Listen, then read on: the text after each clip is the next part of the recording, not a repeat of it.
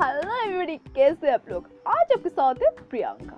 तो आज हम लोगों की टॉपिक है पर्सनस वर्सेस नॉलेज हम लोग हमेशा पर्सनस के पीछे भागते रहते हैं और स्पेशली घर वाले भी बहुत इंसिस्ट करते हैं। इस साल तो 90 अब करना पड़ेगा ही पड़ेगा, नहीं तो तुम्हें अच्छे जॉब नहीं मिलेंगे।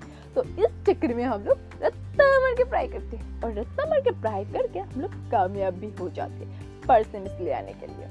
तो ये परसेंटेज कॉलेज और स्कूल तक लिमिटेड है। इससे आप लोग लिमिटेड परसेंट बोल सकते हैं। रियल लाइफ में कोई कम के नहीं। तो अगर हम लोग परसेंट के पीछे ना भाग के नॉलेज के पीछे भागे तो ज़्यादा बेहतर है। परसेंट खुद ब खुद आ ही जाएँगे। तो इससे आप लोग परमानेंट परसेंट बोल सकते हैं।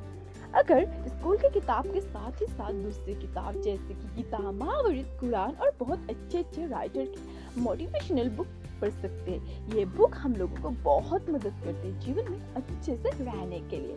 और आप लोगों को पता है, हम लोगों को ना हर धर्मशास्त्र की किताब पढ़ना चाहिए।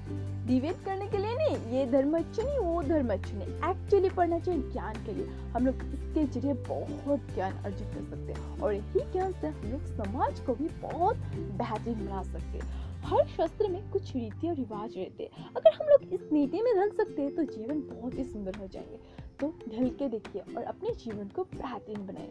तो आज बस इतना ही।